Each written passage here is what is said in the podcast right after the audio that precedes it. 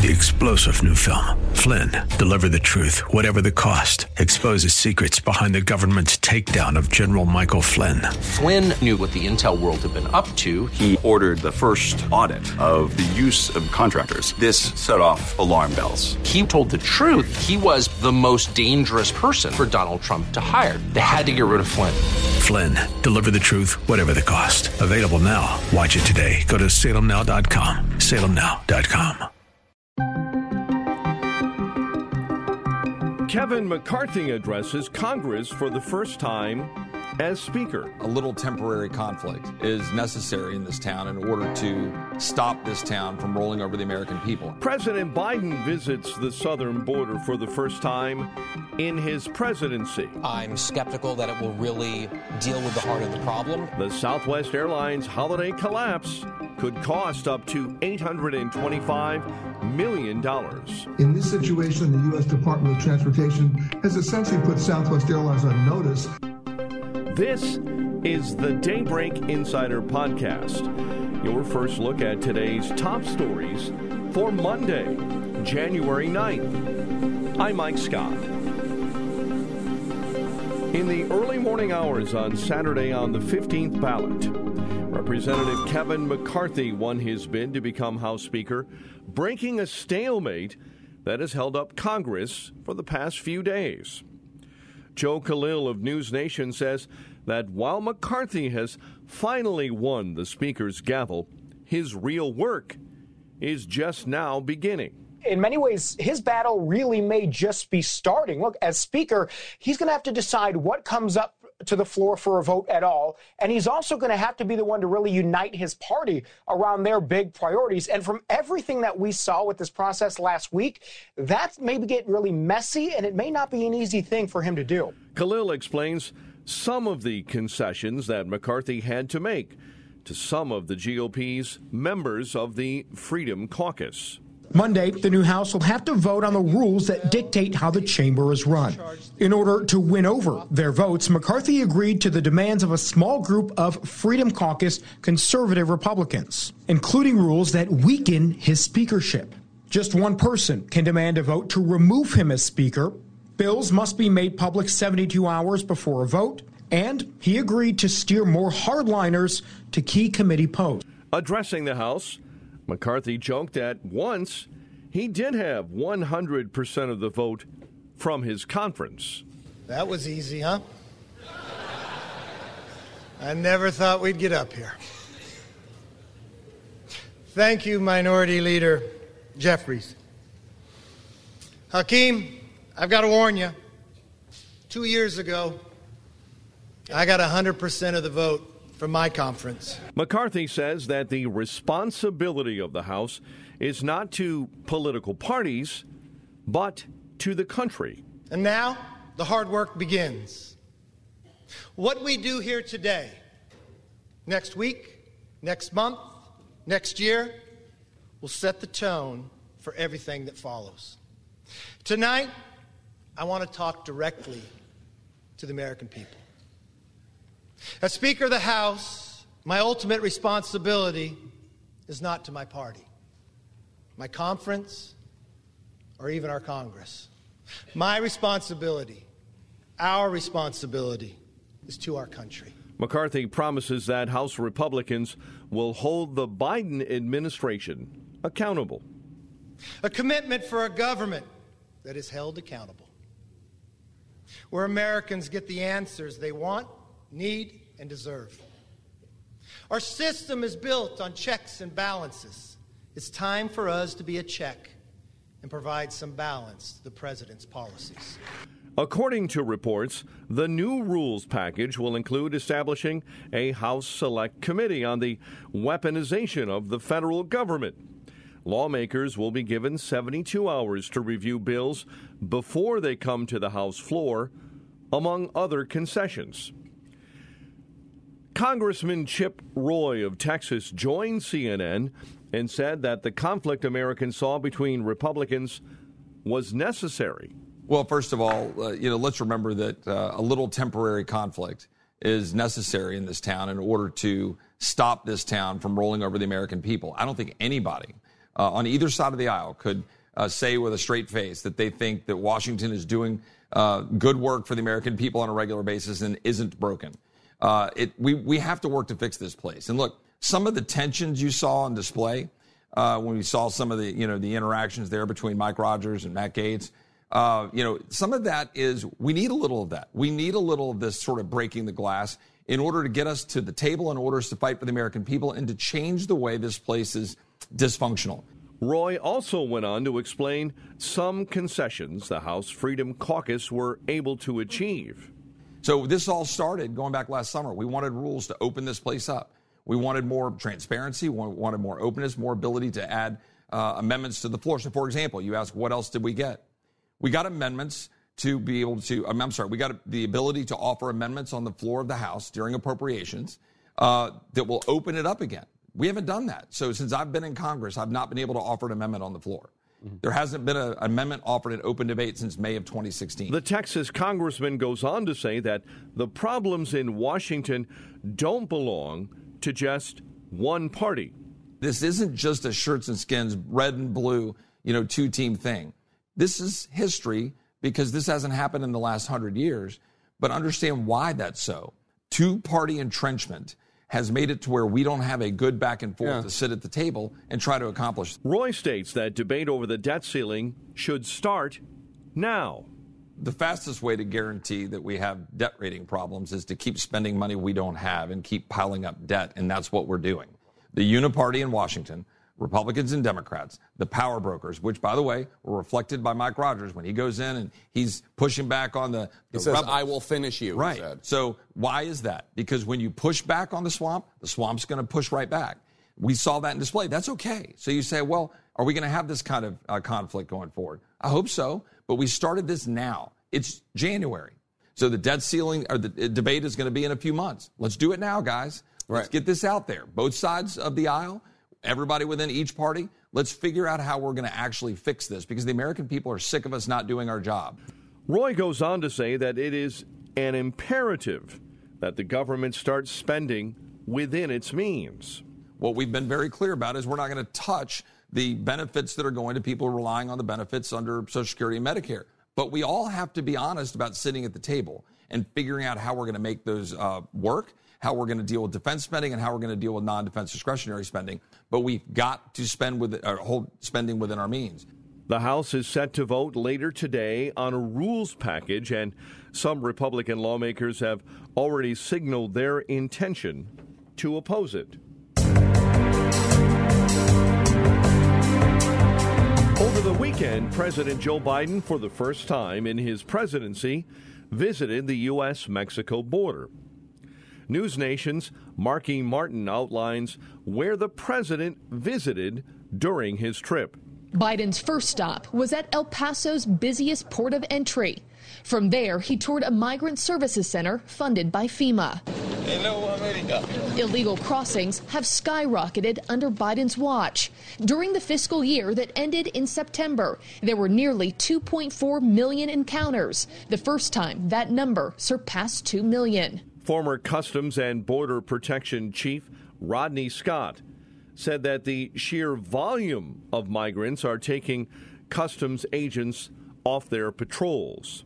It's off the charts. I believe a prior secretary under Obama said over a thousand a day, is four thousand in custody. It makes him lose sleep.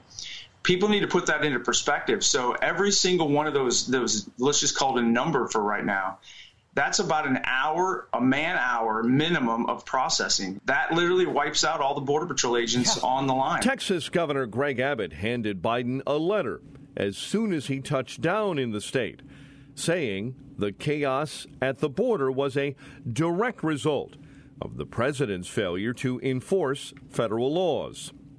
Abbott tells news outlets that the Biden visit has come too little, too late. I told him how thousands of Texans have lost their lives, that tens of thousands of Texans have been had their lives destroyed by his open border policies. But most importantly, I provided to him something that he asked for. The president asked for solutions from Republicans. In the letter that I gave him, I provided five solutions that already exist. It just so happens he's two years and about twenty billion dollars too late. What did the president say to you? He said he wanted to work with us. Last week, Biden announced new policy initiatives to deal with the border crisis. However, critics believe that at least part of the reason the White House announced the border plan was an attempt to blunt the impact of upcoming investigations into immigration promised by House Republicans. Guy Benson, Town Hall's political editor, joined Fox News and says that he's skeptical that the Biden administration will have a fix for the border crisis. Well, they've announced their new policy package late last week. I'm skeptical that it will really deal with the heart of the problem in a number of different ways. The numbers that we just put up on the screen are extraordinary. Mm-hmm. I mean, if you go back to the, what, it's like the first three months, roughly first one hundred days of last fiscal year, it was over half a million people encountered at the border. That was a blowout number, totally unacceptable. And then thus far this fiscal year, it's more than two hundred thousand more. more. Yeah. I mean, that, I think, helps the underscore. Uh-huh. There it is. That underscores right there what you're looking at, the scope of this problem. This is a mind-blowing magnitude that we're talking about. And I'm glad that Governor Abbott prepared that letter, simple one page, a few bullet points of solutions, handing it directly to a president who has gone out of his way to ignore this problem. He has not even pretended to care about this problem. Abbott understood he had one shot, a moment to try to get his position across, and he's done so. Benson outlines how the Trump-era policy of Remain in Mexico curbed the amount of illegal migrant crossings. And I think in that letter, the most important phrase, three words in the letter, Remain in Mexico. Yeah. Yeah. That is the number one policy under President Trump, that the reversal of which has been particularly harmful. And I read a Reuters story today that was borderline propaganda, and it was all framing it as the Republicans unwilling to work with the Democrats on immigration, and that's really the problem. And they said this intransigence, I'm paraphrasing, leaves President Biden with few good options. And it's just not true. We could talk about legislative solutions at some point. He could reinstitute Remain in Mexico tomorrow as a policy, and things would get a lot better. He's not going to do that, and he should have to answer why. Benson goes on to say that the border needs new policies rather than a new influx of spending. Probably some additional resources are appropriate. It's more, much more about the policy. That cannot be said enough. Not so much spending, some key reversals. Secondly, that montage that we just played, I hope that President Biden, during his time on the ground there, will actually listen to some of those precise people, either them specifically or people like them. He needs to hear that message. Whether he's actually going to have that, if the handlers have sort of orchestrated this thing and choreographed it differently, then that would be a missed opportunity, I would say. And we'll probably learn more about that in the hours and days to come. From Texas, Biden headed south to Mexico City, where he and leaders of Mexico and Canada will gather Monday and Tuesday for a North American Leaders Summit. Former National Security Advisor John Bolton has now confirmed that he plans to mount a twenty twenty-four presidential bid in a move to attempt to prevent former President Trump from winning the White House again. Not only is John Bolton a controversial and equally uh, fascinating figure in American politics, uh, bearing in mind he has made it clear that he wants to derail Donald Trump's campaign to recapture that famous White House behind me, but he's also made a bit of a rare intervention in British politics, telling me of his frustration that Liz Truss, who spent forty-four days in Downing Street, was forced to resign. He said he believes that she was a great leader, and he also went as far as saying that he uh, was He, he widely supported her hugely controversial economic policies. And if that's not enough, he's also making some big predictions. He says, like, just like him, he's also predicting that Boris Johnson may make a bit of a comeback this year. According to Bolton, he feels that the U S needs a stronger foreign policy presence. I would get in to win the nomination, and I would do it uh, primarily on the basis that we need a much stronger foreign policy. Bolton tells Good Morning Britain that countries like Russia and China should learn the U S will not tolerate aggression towards sovereign nations. And I think it's important that it's understood not just in Moscow, but it's understood in places like Beijing, that unprovoked aggression against your neighbors uh, is not something the United States and its allies will tolerate. Bolton also says that he believes that he is qualified for the job of president. I think Trump's support within the party itself uh, is in terminal decline. What would you say to your critics who will obviously watch this interview and they will say, OK, listen, John, you simply don't have the experience? Well, I wouldn't run as a vanity candidate. Uh, if if I didn't think I could run seriously, then, then I wouldn't get in the race. Bolton in twenty twenty published a memoir of his time at the White House called The Room Where It Happened.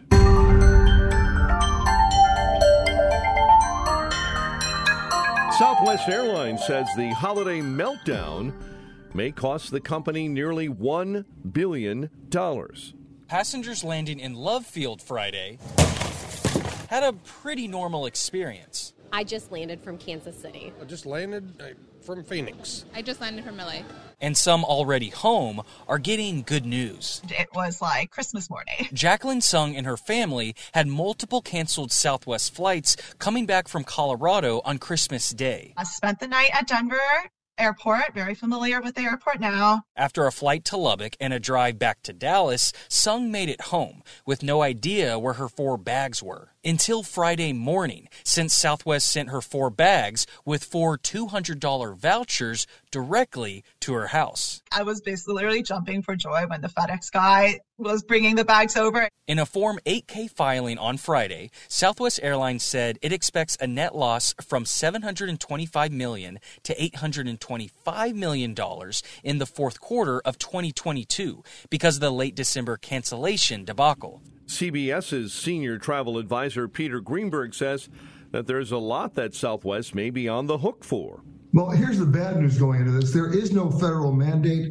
regulation, or law requiring Southwest to do anything here. Remember, there is no passenger bill of rights here. However, in this situation, the U S. Department of Transportation has essentially put Southwest Airlines on notice that they did violate their customer service agreement in this situation by not fulfilling their mission statement, and they fully expect them to reimburse passengers. Southwest, of course, has basically said they would reimburse, quote-unquote, reasonable expenses. We don't know what the definition of reasonable is.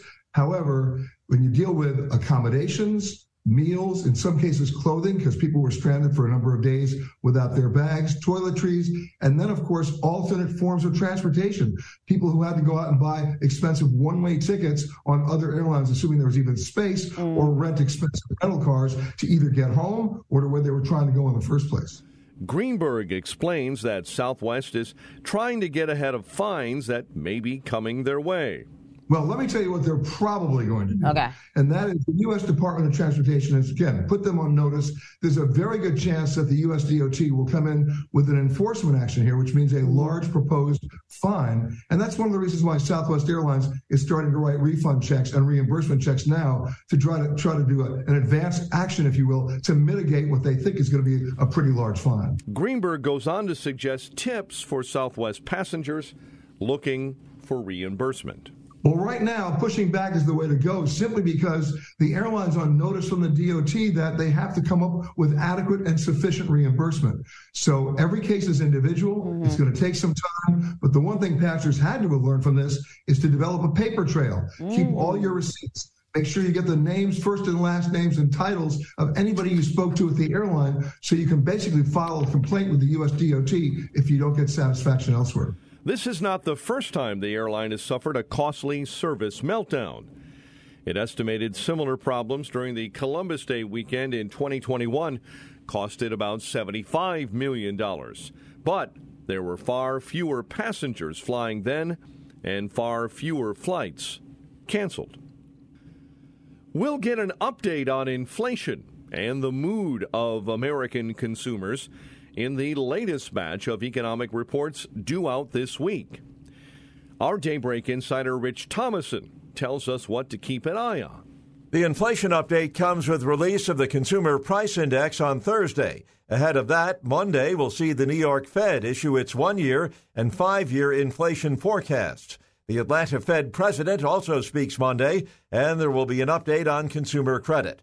The University of Michigan chimes in Friday, releasing its closely watched Consumer Sentiment Index, along with its expectations for inflation at one and five years. Rich Thomason reporting. Recovering Buffalo Bills safety Damar Hamlin took to Twitter Sunday and shared a game day message for his team right before they played the New England Patriots. He said, "Nothing I want more than to be running out that tunnel with my brothers. God using me in a different way today. Tell someone you love them today. Let's go Bills."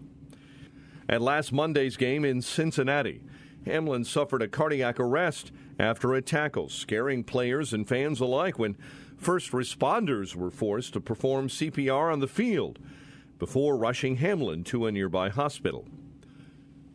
Before the game, Bills quarterback Josh Allen coached his teammates to play for the number three that they all wore on the front of their jerseys.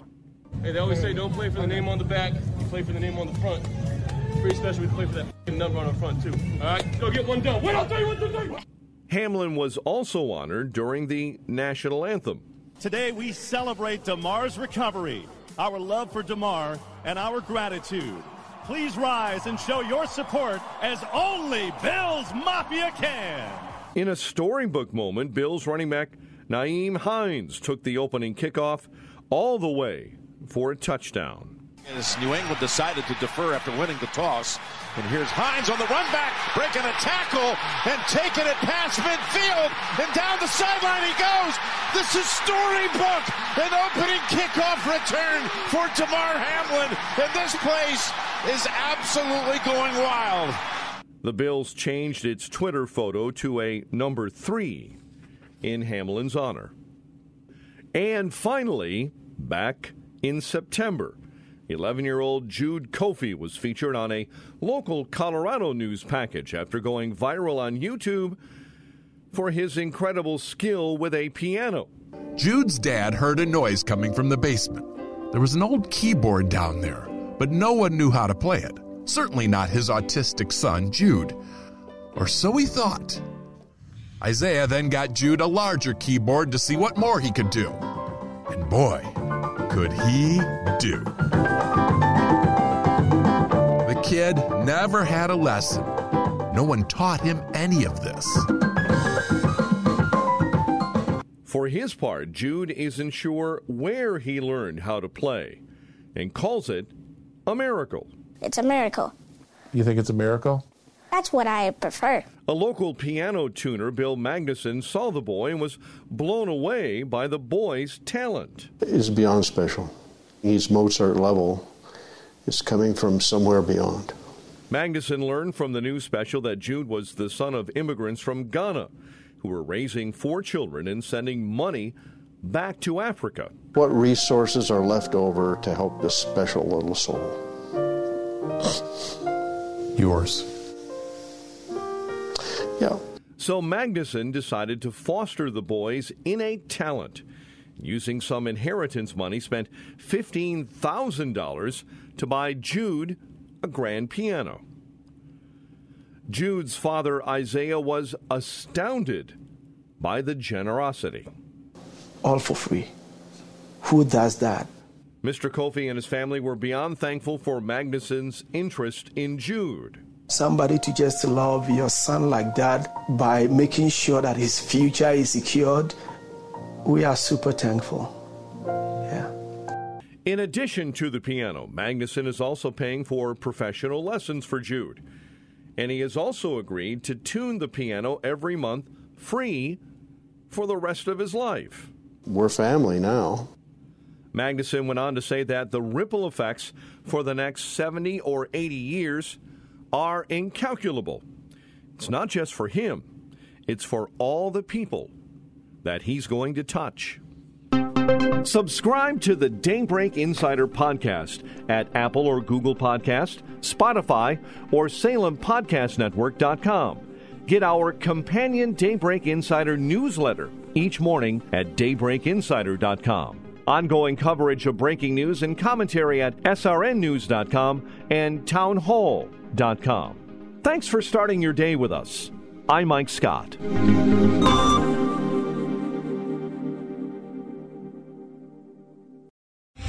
three-star general Michael J. Flynn, head of the Pentagon Intelligence Agency, knew all the government's dirty secrets. He was one of the most respected generals in the military. Flynn knew what the intel world had been up to. He understood its funding. He ordered the first audit of the use of contractors. This set off alarm bells.